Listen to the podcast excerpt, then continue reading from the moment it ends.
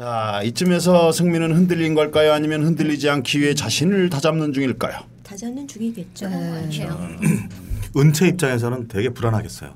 그렇지. 한 달 남았는데 이거는 그 공사를 하느냐 안 하느냐가 아니라 그럼 내 남자가 지금 딴 여자 집을 지어주고 첫사랑 그리고 또 첫사랑이란 강한 의심이 여자의 그 직관은 촉이 있잖아. 아주 무시무시해 그건. 근데 뭐 은채 역으로 나왔던 사람이 누구지? 저기 특별 출연. 얼굴은 아닌데 고준이. 네, 맞아요. 얼굴은 아닌데 이름을 모르겠어요. 특별 출연은. 영화를 다시 봤는데 고준이가 옛날에는 별로 안 이뻤대. 어? 그 얘기, 아니 그 얘기하려고 그렇게 심각하게 조연급이었었는데 지금 당당히 주연급이 됐어요. 얼굴이 좀 바뀐 거 아니야? 조심하셔야 돼요. 왜? 소송 들어오면 어떡하려고. 제 추측일 뿐이에요. 추측일 뿐이니까요. 아 그래? 우리 김무성도 씹는데 뭐. 자, 차라리 돈 잘 버는 가정적인 남자 만나서 잘 살았으면 가슴이 막막하지는 않았을 텐데 변변한 직업도 없이 위자료도 받은 집 한 채 있는 돌싱녀가 된 첫사랑을 바라보는 승민의 심정은 어떨까요? 여자들은 좀 그런 경우가 뭐 다 똑같지는 않겠지만 좀 한번 맘먹으면 확 뭐 아나무인으로 확 뺏고 이런 거 좀 강하지 않나? 남자보다도 그 결단력 문제에 있어서는 좀 칼 같은 면이 있지 않나? 그것도 사람마다 틀리겠죠. 그렇죠. 근데 뭐 작정하면 그치 누구나 뭐 남자나 여자나. 근데 그렇죠. 쉽게 그러는 사람이 있고 정말로 그러니까 자기 자신을 좀 시험하는 어떤 부분에서 그냥 한번 해볼까? 뭐 이런 사람이 있고. 네. 그리고 딱 뺏어놓은 다음에 딱 차버려. 네, 막 이런 네. 애들도 있고. 그 취미야. 심리적으로 그런 것들이 좀 있는 사람도 있고. 병이구만. 마음을 좀 얻으려는 병. 서연이도 그런 마음은 좀 있지 않았을까요? 그렇지. 이제 그 별거 중이었었기 때문에 유일하게 생각나는 남자가 이 남자였겠지. 그래서 찾아왔는데 이 남자는 이미 골키퍼가 있는 거야. 뭐 없는 줄 알았잖아. 근데 나중에 그러면 더 그럴 수도 있어. 없는 줄 알았는데 누가 있다면 더 그 전투 의지가 막 갑자기 그래서 그치. 그런 공사를 더 시간을 늘려놓은 거일지도 몰라.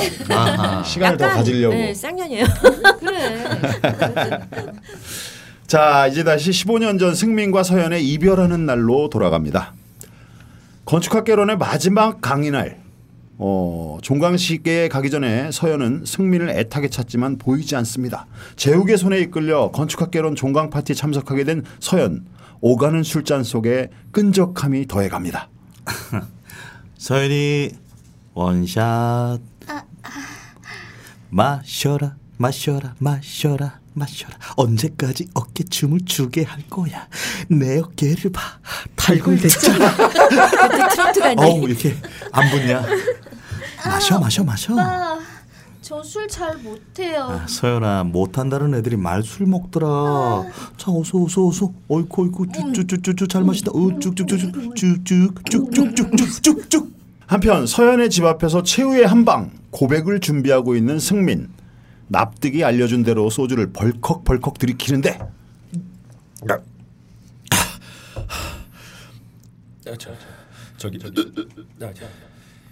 이번 크리스마스에 뭐해? 약속 있어? 없어? 있어도 만나고 없어도 나랑 만나. 아니야 다시 그날 나랑 같이 놀래? 왜냐고? 왜냐면 이게 아닌데. 대사에 메소드가 없어. 참나. 고백 연습을 하며 승민의 무릎에는 서연의 낙서로 만든 주택 모델이 있습니다. 난 더 이상 널 친구로만 대하기엔 너무나 마음이 널 이때 승민의 앞에서는 재욱의 최신형 소도타. 승민은 재욱의 차를 보고 반사적으로 몸을 숨깁니다. 서연아 야 좀 걸어봐 서연아. 술에 취해 두 발로 서지 못하는 서연을 보던 승민도 주저앉습니다. 서연을 부축하는 재욱. 갑자기 진하게 키스를 시작하는데 에휴. 겉으론 뱃걸 속으론 구훗걸. 뭘 해도 트롯이구나. 서연아 들어가자. 들어가자. 3층 맞아? 301호? 야, 아, 너 혼자서 못 가겠다. 안 되겠다. 자, 업힐까? 업자. 서연을 업은 재욱의 모습이 집 안으로 사라집니다. 잠시 후 환하게 켜진 서연의 방 불이 바로 꺼집니다. 그 순간 승민의 가슴에서 타오르던 불도 수그러든다. 승민은 서연에게 주려고 가져온 주택 모델을 문 앞에 두고 납득이를 찾아와서 시련의 슬픔을 달래는 승민. 이런 자취방 개조구 하려. 야, 너도 다 잊어. 어? 야, 뭐 여자가 걔 하나냐? 어? 그런 쌍쌍 많은 트럭으로 줘도 돌려보내 그냥. 어? 그런 년은 재활용도 안 돼. 야, 불안도 다 털고 넌 이 형님만 믿어라. 어? 야, 내가 대학만 가면은, 야, 내 대학만, 야, 승민아, 아, 이 새끼야, 아, 힘내 임마. 서럽게 우는 승민을 꼭 안아주는 납득이. 밤이 깊어질수록 승민의 울음소리도 커져만 가는데요.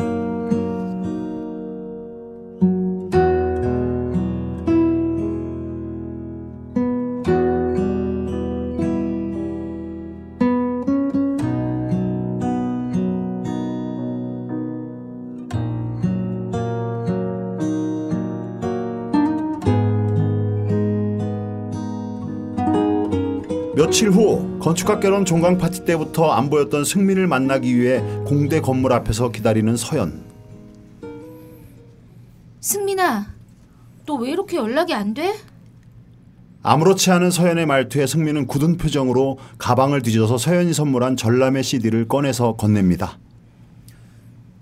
나 집에 CDP가 없어. 그리고 이제 나한테 연락하지 마. 어? 왜? 좀 꺼져줄래? 꺼지긴 뭘 꺼져! 내가 촛불이야? 승민아! 그날 저녁 눈이 올 확률이 70%라는 일기예보에 서연은 승민과의 약속을 떠올리며 정성껏 화장을 하고 낡은 빈집을 향하지만 그곳에는 아무도 없었습니다.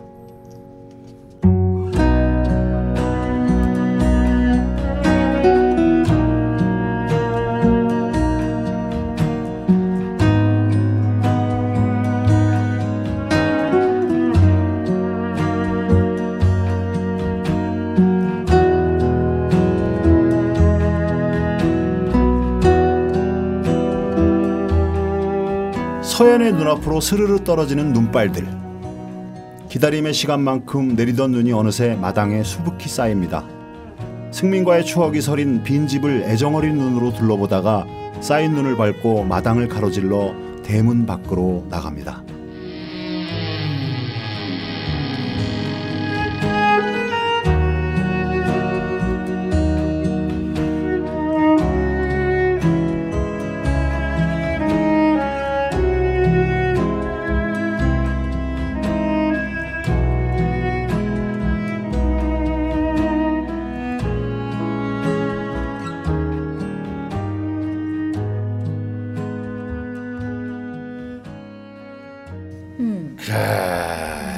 이 영화의 하이라이트이자 가장 많은 진짜 분란을 일으켰던 씬이었어. 서연의 자취방 씬이죠. 여기선 반지하 301호가 아니라 네. 반지하죠. 당시 인터넷에서 뭐 자짜파, 자짜파, 안자파, 접점 없는 논란이 거세게 일었어. 깜짝 토론. 과연 그날 밤 서연은 재호가 안 잤을까? 잠은 잠이야 뭐. 했을까 안 했을까? 근데 그 차에서 딱 내렸을 때 서연이가 그 승민이가 서연이하고 그 기차 타고 여행 갔을 때는 그 버스 기다리면서 버스 정류소에서 서연이가 잠들어 있을 때 도둑 키스를 하잖아요. 도둑 뽀뽀를 하는데 그때는 깨 있었지. 왜냐하면 그때는 깨 있었어요. 왜냐하면 승민이가 몇 걸음 나와서 와 내가 정말 세상을 다 가졌다 이런 기분일 때 이렇게 서연이가 슬쩍 눈을 떴거든. 그걸 용인해 준 거고. 근데 요 집 앞에서 차 옆에서 이제 서윤이가 쓰러진 걸 보고 이제 선배가 뽀뽀를 하려고 싹 하니까 그렇게 취했는데도 고개를 돌렸어요, 서윤이가. 아니 근데 그 장면이 보는 시각에 따라서 차이가 있겠지만 입냄새가 날까 봐 걱정이 돼서. 아니 그럴 수도 있고. 아니 그러면 현실적이다. 아니 봤더니 한 두 번을 피하더라고. 그럼 그러니까. 남자는 더 그러지 않을까? 아니 자기가 하기가 싫었으면 한 번에 확실하고 확 이렇게 했었어야 되는데 거기서 아주 살짝 이렇게 피하더라고. 제 생각에 이 서연이라는 애는 집도 가난하고 성공하고 싶은 욕구가 많은 애잖아요. 그래서 부잣집에 결혼하고 싶은 그런 욕구가 있는 애인데 좋은 거는 이 누구지? 남친 누구야? 승민이가 좋은데. 승민이가 좋은데 자기 현실적으로 생각했을 때 가난하고 그런 거를 타입 그 거기서 벗어나기 위해서 이 선배랑 어떻게 좀 잘 좀 해보려고 그런 심지어 안 취했어 그때 그 애는 취하긴 취했을 텐데 근데 여자들은 한 80% 이상은 정신이 있다고 생각하시면 돼요. 그러니까. 그래요? 그럼. 그냥 없어 보이는 것도 한 80% 이상은. 왜냐하면 인사불성이 되면 그 정도는 아닌 거야. 이렇게 막 정말 이렇게 실려가거나 하지. 이렇게 자기가 목적을 가지고 있는 남자가 앞에 있으면 그렇게 100% 취하지 않아요. 그런데 우리가 그것도 있잖아요. 그 제가 1학년 때를 돌이켜 보건대 그때는 좋아하던 사람이 있지만 실제로 마음 가는 사람과 일치가 안 될 때가 있잖아요. 그런 케이스가 아니었을까. 그러니까 성공하기 위해서 부잣집으로 뭐 시집을 가는 그런 설정 자체도 사실은 안 했을 수 있지 않나? 순수하지 않았을까? 근데 그 이 영화의 성공점은 그런 것 같아. 그 여주인공이 그 누구나 갖고 있는 일상적인 고민을 갖고 있다라는 거지. 생존에 대한 거, 뭐 먹고 살아야 되는 솔직한 얘기들이 나는 오히려 이 영화를 빛내는 어떤 그 그러니까요. 캐릭터인 것 같아. 단지 키 크고 잘생기고 강남에 집 있는 차 있는 오빠기 때문에 그런 게 아니고. 아니 그러니까 그런 것도 매력이 안 좋은 그게 그 얘기야. 아까 그 얘기야. 어느 정도 그러니까 그 여자애가 순수함도 가지고 있지만 20살당 순수함도 있지만 20살이기 때문에 생각해야 되는 현실도 이제 보이기 시작하는 나이니까 성장하고 싶고 자기도 성장하고 싶고 자기는 아무것도 없고 강남으로 이 오빠 따라서 그럼 강남 반지하로 가잖아. 근데 20살 때는 그런 생각을 그렇게 많이는 못할 것 같고 그 현재 내가 이렇게 딱 접한 상황에 따라서 모든 게 약간 변할 것 같아요. 그러니까 이 얘는 이것도 좋고 그랬어. 저것도 좋은 거야. 맞아. 다 이것도 좋고 있어. 저것도 좋은 다 거야. 좋을 수도 있어.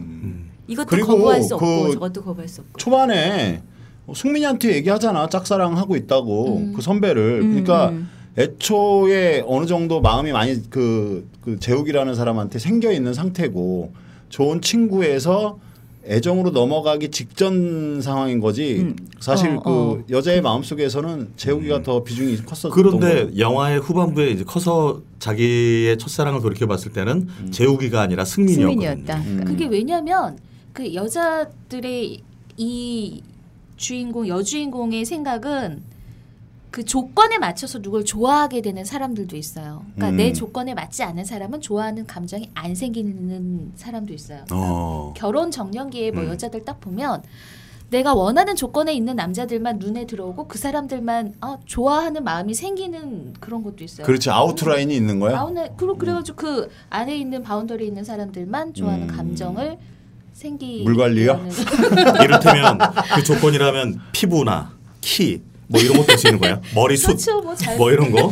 머리숱이 제일 강렬하지. 그거는 좀 자, 잣자파와 잣다파하고 안자파하고 여기 잣잣이라고 돼 있어. 잣자나 이거 있잖아. 잣자나 이걸로. 재욱이 취한 서연을 그냥 두고 나올 리가 없다. 서연의 평상시 방어력을 80으로 놨을 때 만취 상태면 마이너스 60을 뺀다. 그럼 20이 되잖아요. 근데 재욱의 공격력이 120이야. 음주로 인한 슈퍼퍼 플러스 45래. 그 뒤로 사이가 멀어진 서현과 재욱의 어색한 태도 등 보면은 이게 앉았으면은 또 이렇게 그 재욱을 대하는 모습이 좀 더 신뢰성 있게 대하지 않았을 거냐라는 게 이제 잣자파의 얘기고 안자파. 잤다면 서현은 그 후 승민을 찾아올 수 없다. 꺼지라고 했을 때 이유를 몰랐던 서현. 첫눈 오는 날 승민을 기다리던 서현 등 뭐 이런 어떻게 그렇게 뻔뻔할 수 있겠냐. 안 잤을 것 같아요. 아니면 계속 기절 상태라 무감각했을 수도 있어요. 진짜 최악이지. 그건 너무 슬프다. 어? 최악의 지역을 못하는 거야. 저도 안 잡아요. 만약에 잤으면 재욱이하고 사귀었을 거야. 승민이를 보지 않았을 거라고 생각해. 그러네, 일리가 있네. 근데 재욱이가 한번 그렇죠. 영화 색즉시공에서처럼 그렇게 될 수도 있겠지만 최소한 그 순간에까지는 승민이 앞에 나서지 않았을 것 같은데요. 그래요. 사람인데. 자, 그 감독이 인터뷰를 했어요. 감독 인터뷰를 우리가 곰돌이가 한번 읽어주세요. 아, 저는 그거거든요. 그 잡느냐 안 잡느냐 이것보다는요, 저 승민이 거기까지 고민하는 과정이 더 중요하다는 거예요. 그리고 저는 개인적으로 안 잤다고 믿고 싶어요. 만약에 잤다면은 서연이 승민이를 학교로 찾아갈 수 있겠는가 싶거든요. 사실 저도 학교 다닐 때 연애하면서 강남 선배에 대한 불안감 같은 게 있었어요. 일종의 자격지심이죠. 아직 오지도 않은 가상의 상처에 스스로 도망가는. 이 영화에는 그때에 대한 반성문 같은 부분도 깃들어 있어요. 저도 개인적으로 이런 자격지심이 있었어요. 원래 이게 첫 작품이 될 뻔했다 그랬죠. 이용주 감독의. 그리고 가장 먼저 캐스팅된 사람은 엄태웅이었고 그 뒤에 이제 수지가 영화로 스크린에 데뷔했는데 한 방에 그냥 한 방에 국민 여동생 국민이 아니라 막 그 전 세계를 뒤흔드는 슈퍼스타로 데뷔작이었어요. 영화로는 그래요. 너무 풋풋해. 너무 예쁘잖아. 그리고 요 그 집으로 그 재건축하는 집으로 나왔던 거 제주도 거기가 제주도의 성지가 돼서 하루에 1000명의 커피 손님이 있대요. 아, 커피숍이 된 거예요, 거기가? 커피숍이 돼서 그냥 커피 한 잔 시켜놓고 사진 찍고 가고 이게 올해도 있지 않아. 막 수백 명씩 순례지가 된 거야. 그게 무슨 올레길 코스 있다. 그러니까 땅값이 천정부지로 오르고 그 이 사람은 영화 제작자는 그 집 하나 건진 것만으로도 영화 제작자가 지금 갖고 있어. 그것만으로 막 지금 월 수천 그냥 멀리서 이렇게 계산만 하면 툭툭 떨어지는 거. 부럽다. 예? 그런 또 그리고 또 그 코스를 하나의 그 관광 코스로도 중국 사람들도 와서 여기가 자기들이 봤던 건축학개론의 어떤 배경이었다라고 해서 성지가 되는 또 기록을 세웠죠.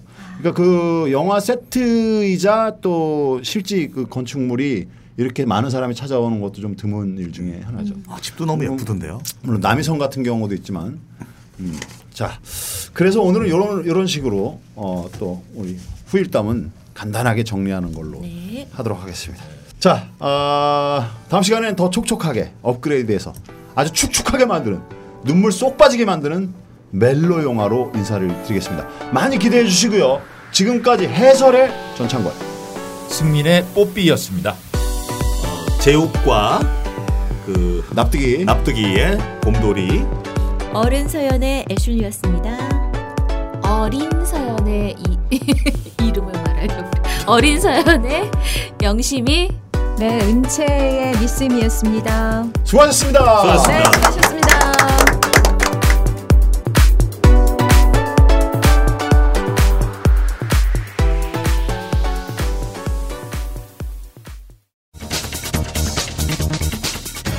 어울릴 것 같지 않은 그가 돌아왔다.